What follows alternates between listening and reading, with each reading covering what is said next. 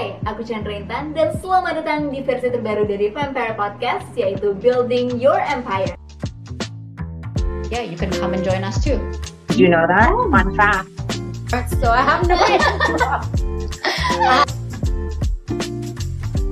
Hello everyone, welcome to another podcast in Building Your Empire. And today kita sudah bersama dengan dua inspirasi kita di sini. Yang pertama ada Kak Elisa or Elisa Jonathan to be exact ya. She is the runner up of Miss Indonesia tahun 2019. Am I right? Dan juga Elsa ini merupakan mahasiswi kedokteran yang sedang koas. Betul? That's really right. And our second speaker, our second inspiration for today. She is Nadira.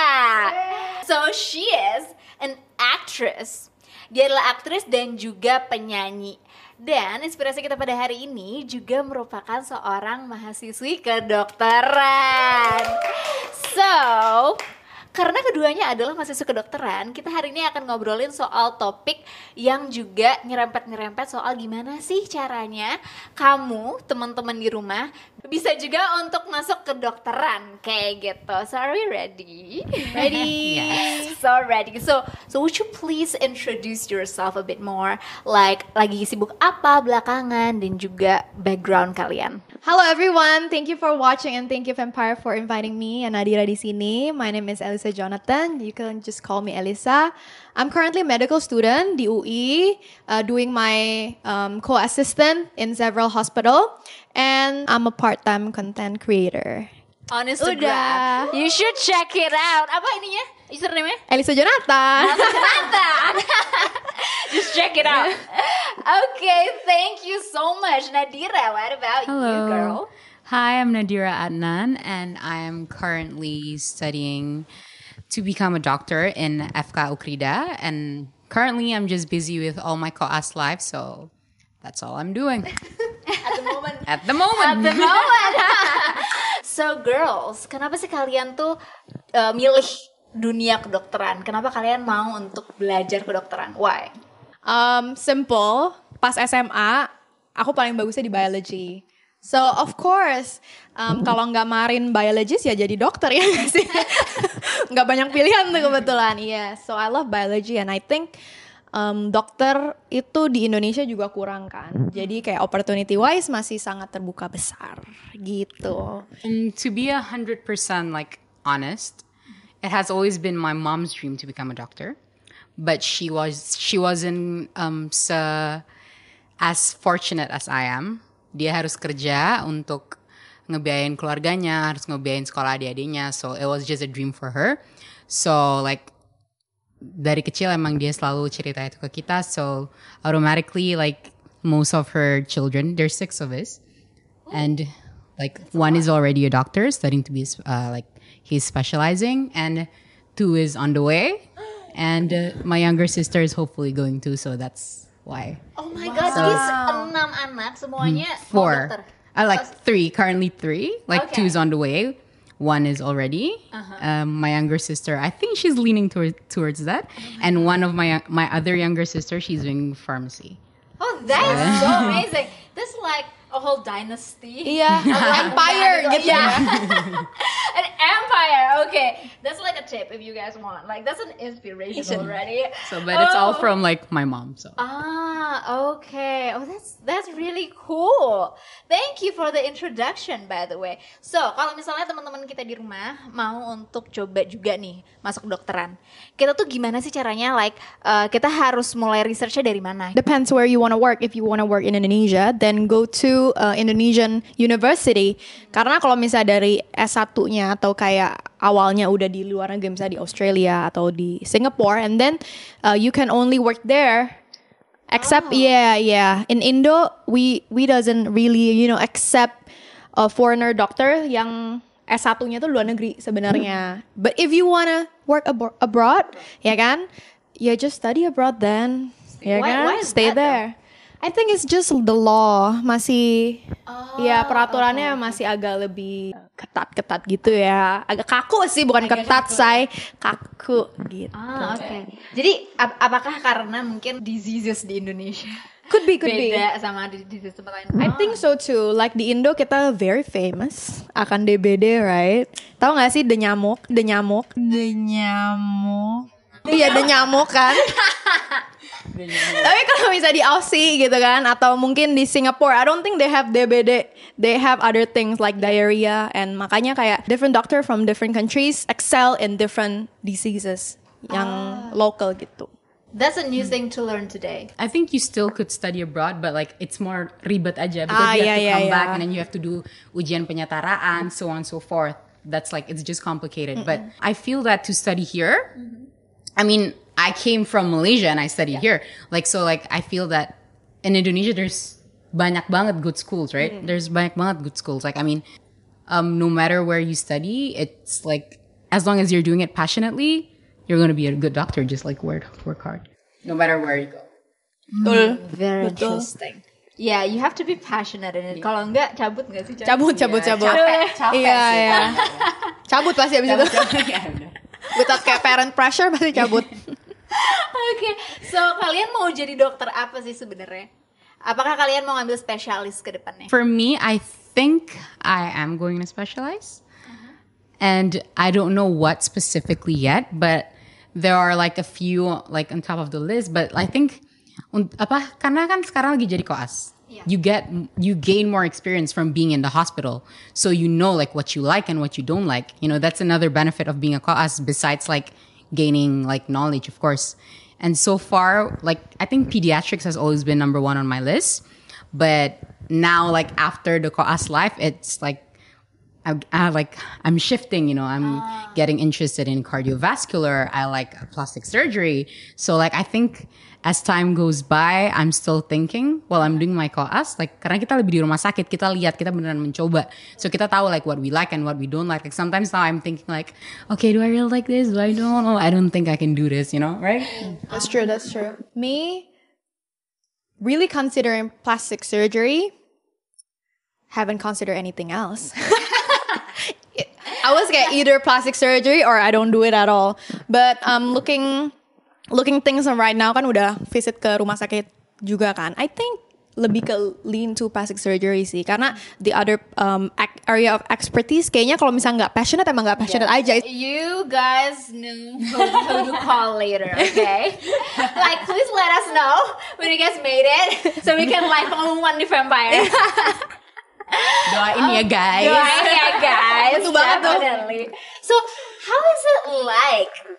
You know, like living the koas life, terutama kayak di COVID situation right now. How is it? Mau tahu jawabannya? Kita games break dulu ya.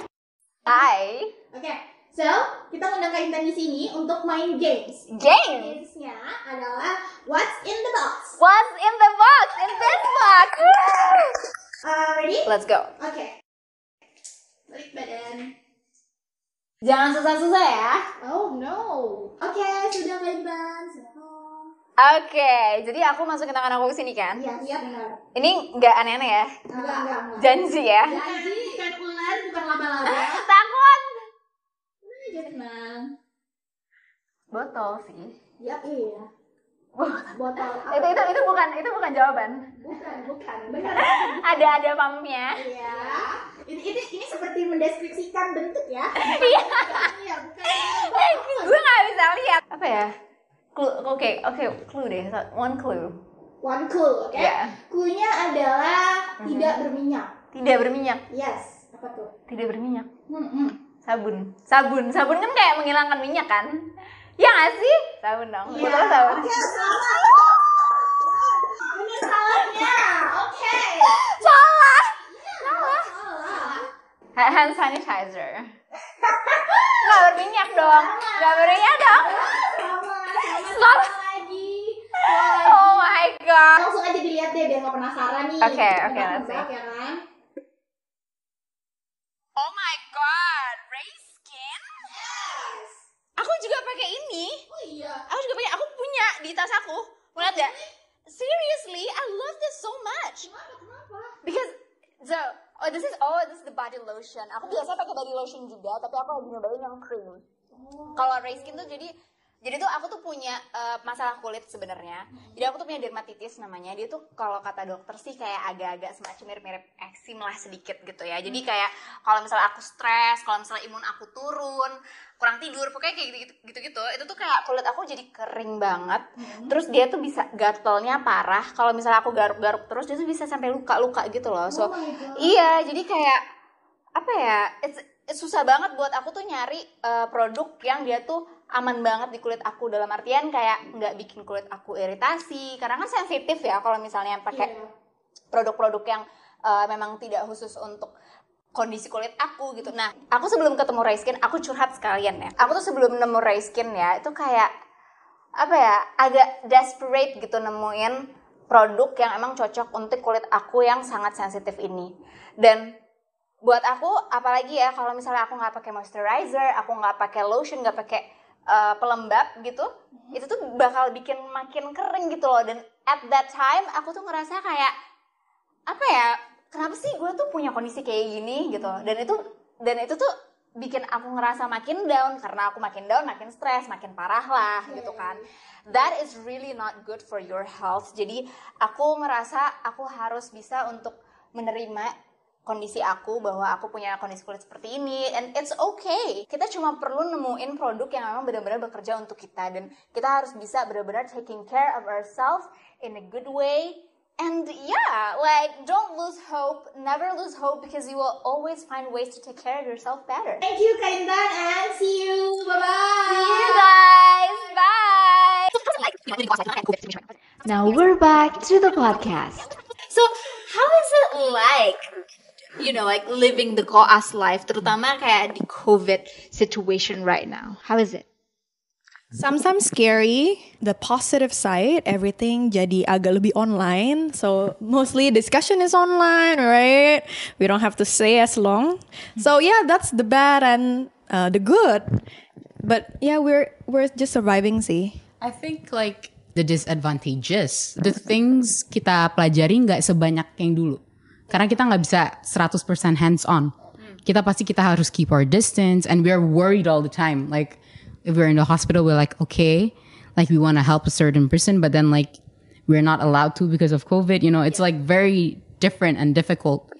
But I think that yeah, that's a benefit. Like a lot of like discussions are online, even though like most of the hospitals I go to, it's like I still have to go. But yeah, but like I mean, some of them are online, and I feel that it's just like um scary for all of us. Like even for like the patients that come in because yeah. obviously they know we're in the hospital kan. Pasti mereka juga they worry about all that. So Karena ada pasti kan ada terpapar apa Yeah. Yeah, yeah. so we can't really be hands on. So maybe like the experience and the knowledge we gain from it is not as much as like pre COVID. yeah.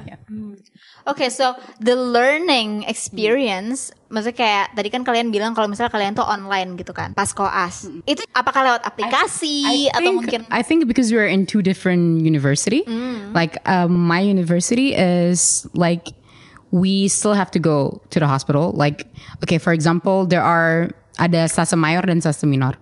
Sasa mayor is ten weeks, sasa minor is five weeks. But uh, now, like during COVID, it's one week. For example, it's one week online. like most of them, you have to do one week online first. So that one week online is like bimbingan. So like they refresh and we like they the doctors give us work to do. Like they they give us like we have to do presentations. We have to do like we have to like um do our journal reading, like read and stuff like that. That's the first week, and then we go to the hospital. And then when we're in the hospital, like yeah, it depends. Like it varies. Like sometimes if the doctor wants us to stay till whatever, whatever, whatever, but then like it's just yeah, that's the difference. Like it's one week online, blah blah, blah. and even after, um, for example, like when we were done in the hospital, for and the doctor wants us, dia mau uh, apa? Dia mau bimbingan lagi gitu. Ya udah malamnya. So like ya udah malamnya. Jadi kita tetap harus kalau terserah dokter kalau misalnya dia mau kayak oke nanti malam kita bimbingan ini ini atau ya atau karena ujian kita presentasikan oke nanti malam zoom ya jam segini segini segini. So jadi kayak tetap Yeah. malam when they're done. gengs, wow. Yeah, when they're done with like when we're done from the Ah, hospital we go back blah blah. Oh Pretty much the same. I like it when discussionnya dari Zoom sih. Kadang kayak from the past experience, kayak past students pre-COVID, diskusinya itu offline gitu loh. Kayak bener-bener s- malam banget jam 6 jam 7 di hospital. Jadi ya sekarang kita jadi agak lebih enak lah karena kan diskusinya bisa online. Oh wow, oke. Hmm, jadi sebenarnya ada advantage-nya juga ya. Enaknya di situnya.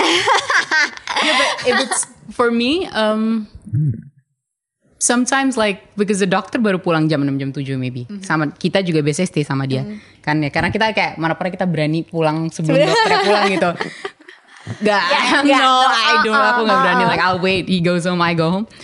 And then, ya bisa aja kayak baru zoom jam 9 malam Iya, pulang. iya, And then the next day we have to wake up at 4 again. And so it's like, it depends. Because it dif- it's different. like okay, different yeah. doctors are, like, they're different. So. Different That's shift true. gitu-gitu juga. Sometimes I wonder sih, energi dokter itu. Right? They're never tired. Iya, I don't know. Tapi kalau misalnya kayak kalian kan ada di dunia medis nih ya.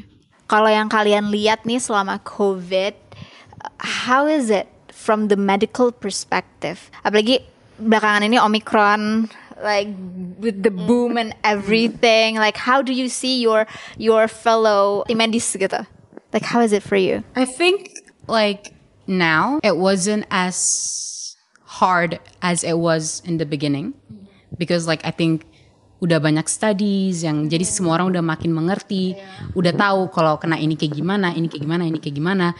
Waktu di awal kan we don't know anything. It's something new. Like we don't know anything, right? We were like worried all the time. Now like there are more researches and like udah banyak orang yang melakukan penelitian dan menurut aku sekarang knowledge tentang itu walaupun ini belum berakhir jadi it's like masih banyak yang kita perlu pelajari tentang ini because it's something new. So I think we still have to be careful. I just feel that even after the vaccine like they're not as worried any- anymore. But so that's the difference I think now and then but it was like I think at one point it was really hard for everyone True, Yeah. true. Iya sih ya, kalau misalnya, iya sih, aku juga kemarin pas sempet positif juga, doctors tuh udah lebih yang apa, oh it's okay, ini nggak perlu, ini nggak usah apa, ini perlu bla bla bla. Iya, like way calmer than before, gitu karena, ya I do, I do also have like some doctors and the family. Dulu tuh kayak yang super duper, you have to be here," gitu. Kenapa bisa? exactly, but like now it's more chill, so. That's really good. So this is like a thank you untuk semua teman-teman kita yang yang tim medis out there. Thank you so much for doing your best to get through all this COVID situation and yeah, doing your job wholeheartedly. Thank you so much. And you girls, future doctors, thank you. so thank our seniors yeah. We don't do really do anything. thank you guys what lesson, pelajaran apa sih eh, yang apa ya bener-bener ngena di kalian selama kalian tuh diving deep, mendalami, menyelami uh, the, the medical world. Definitely full of challenges. The small ones, the medium ones, the big one. It's like it's every day gitu. Jadi it's a constant bisa dibilang kayak constant stress isn't it? Kayak we're yeah, we're I think every medical student yeah, always under pressure, always stress in a very good way tapi a good way aja sih, not very good.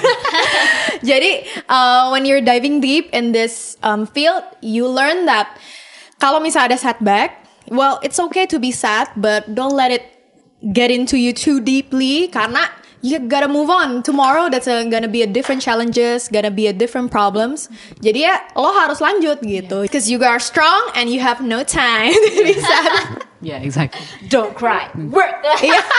And I think kayak aku banyak belajar sabar and communication is very important towards our doctors like the, that are teaching us towards the patients as well. Because I realized that ada berbagai macam tipe orang di dunia ini. Dan gak semua orang mengerti dengan cara yang sama. So you have to be patient and you have to learn how to communicate better. And I feel that uh, you have to because it's like it's hard sometimes. Like it's heartbreaking to see your doctor like give bad news to their patients because we have to follow them around we have to follow them around all the time so we see all that so that's pretty hard so you have to learn how to like be patient you have to learn how to communicate and you have to learn how to respect others. I feel that's very important. Like everyone in the hospital is important. Like the patients, the doctors, the nurses, like every single one, everyone who works in the hospital, and like you have to respect them. And I feel that that's what I learned. That's like one of the few things that I learned, like patience, communication, and then respecting people. As what she said, like no time to cry, guys. Just Wipe it out. yeah, honestly, like the first day I like the first day I got into the hospital, I got back home, I cried because I was really tired. I didn't know like, okay, it's gonna be like this. I didn't know it was like that. So like I got home, I cried. Then I was like, at one point when I was in hospital, it like it crossed through my mind kayak aku nggak bisa nih, aku nggak bisa nih. But then like I was like I looked at myself in the mirror when I got home, like with my puffy eyes. I cried in the car, right? With my and I was like, no, okay, mm, no. Gotta prove whoever didn't believe in you wrong. Right? Am I really wanna do this? Why it takes so long? Terus kan all my friends udah kayak jumping, iya udah selesai jumping from companies to other companies gitu. Some having kids, but here I am as a student. I mean, like, I wanna get married, I wanna have kids, but I wanna be a doctor too. I wanna be a great doctor. I wanna be a great surgeon if I want.